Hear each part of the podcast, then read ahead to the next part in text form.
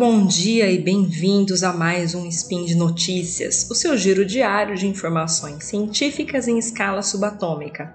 Meu nome é Bruna Estevano e hoje, dia 23 Electran do calendário Decatrium e dia 16 de maio do calendário Gregoriano, falaremos sobre literatura. E no programa de hoje eu vou falar sobre o conto The Mask of the Red Death, A Máscara da Morte Vermelha ou da Morte Rubra, do Edgar Allan Poe, escrito em 1842, e o que ele tem a ver com os tempos atuais. Speed Notícias.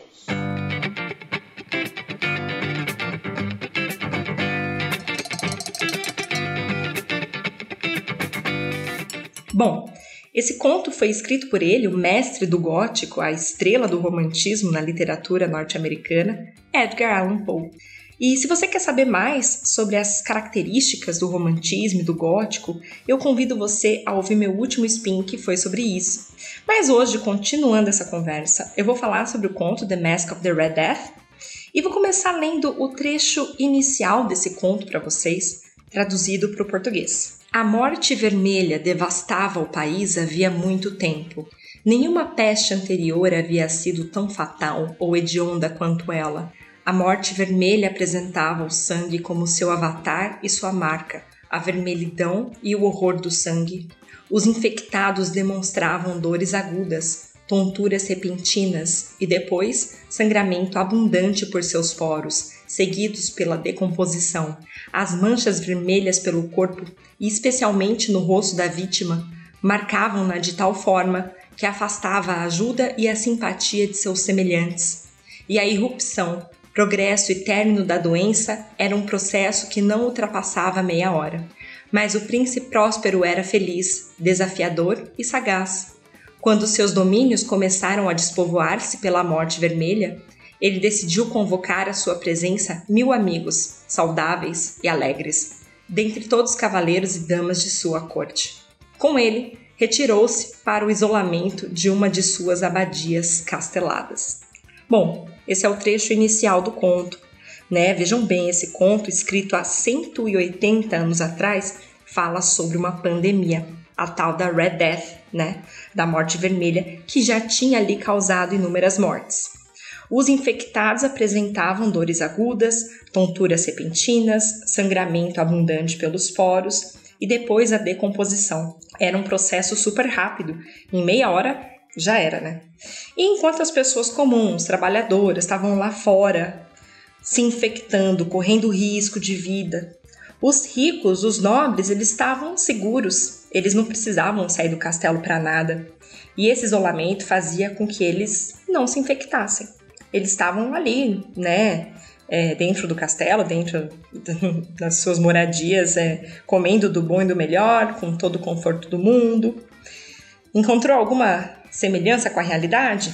Bastante, né? Mas eu já chego lá. Bom, o príncipe próspero resolve dar uma festa, um baile de máscaras, para todos os amiguinhos ricos dele, para que eles possam se divertir, né? Já que para os ricos, no meio de uma pandemia, não resta outra coisa a se fazer. Durante a festa, eles vão passando de uma sala para outra, todas com cores vibrantes, como um roxo, laranja também. São sete salas coloridas e os convidados vão passando por elas. Além disso, tem um relógio que a cada hora faz um barulho muito alto, tão alto que a banda, né, que estava tocando na festa, tinha que parar de tocar e as pessoas paravam de dançar e de conversar. Isso acontecia de hora em hora e causava uma tensão em todo mundo, assim, um silêncio estranho. E a cada hora que passava, esse momento de tensão mesmo voltava a acontecer talvez indicando que alguma coisa ia dar errado ali, né? Outra situação foi um convidado que chamou a atenção do príncipe. Uma figura toda vestida de preto, com pequenas manchinhas vermelhas que até pareciam sangue espirrado. Vestindo, e você pensa, né? As pessoas estavam vestindo roupas coloridas, porque era um baile de máscaras, máscaras coloridas, então uma figura ali, um, um ser ali de roupa preta, ele chamou atenção, ele se, se destacou no meio de todos. O príncipe ficou irritado com, com aquele ser que ele pensou que fosse um penetra na festa, alguém que não tivesse sido devidamente convidado. E ele começa a ir atrás desse, desse ser de preto, é, percorrendo todas as salas de cores vibrantes até chegar na sétima e última sala, que é toda escura, toda preta, em oposição às outras, né? E ali tem um, um embate entre o príncipe e a figura é, de roupa preta. O príncipe tenta atacar essa figura com uma daga, mas ele não consegue. Na verdade, quem termina morto é o próprio príncipe. É, e eu vou ler o finalzinho para vocês, só para vocês entrarem um pouco aqui na história. Ele carregava uma adaga desembainhada e se aproximou, em rápida impetuosidade, da figura em retirada, quando esta última, ao atingir a extremidade dos, da sala de veludo, virou-se repentinamente e confrontou o perseguidor. Houve um grito agudo e a adaga caiu brilhando sobre o tapete de zibelina, sobre o qual, imediatamente depois, caiu prostrado e morto o príncipe Próspero. E agora foi reconhecida a presença da morte vermelha. Ela veio como um ladrão da noite e um por um largou os folhões nos salões cobertos de sangue, cada um correndo na postura desesperadora de sua queda. E a vida do relógio de ébano terminou com a do último dos folhões, e as chamas dos tripés expiraram, e a escuridão, a decadência e a morte vermelha tinham alcançado o domínio ilimitado sobre tudo. Bom, eu vou deixar o link aqui para vocês lerem o conto inteiro, eu recomendo. Mas a discussão que eu queria trazer aqui é essa diferença entre os ricos e a classe trabalhadora no meio de uma pandemia.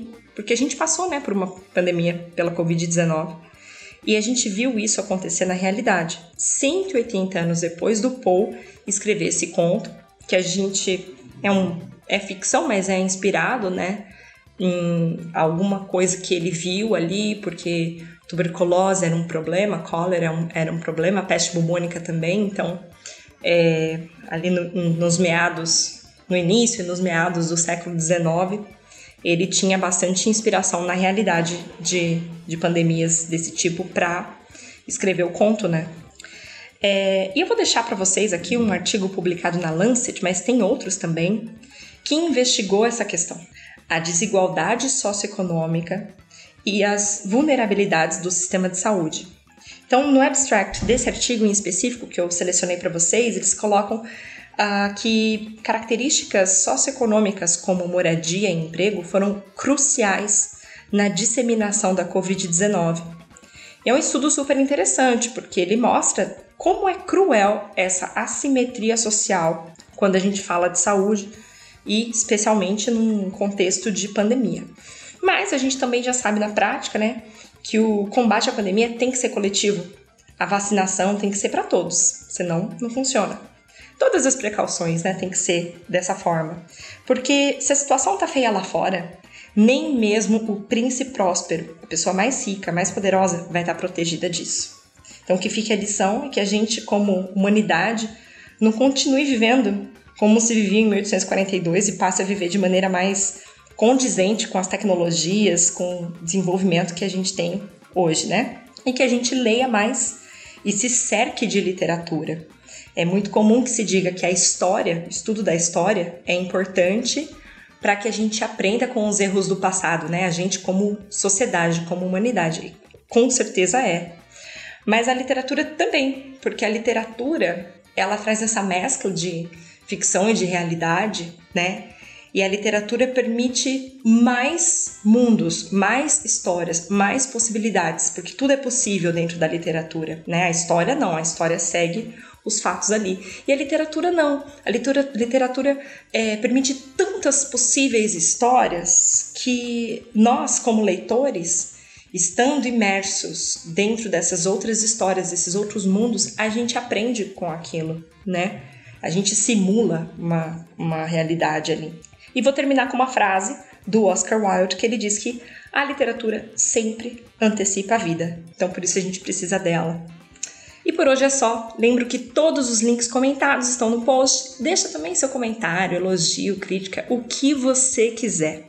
Lembro ainda que esse podcast só é possível de acontecer por conta do seu apoio no patronato do SciCast. Um grande abraço e até a próxima!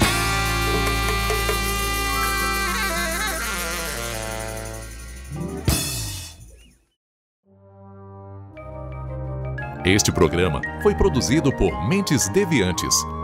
deviante.com.br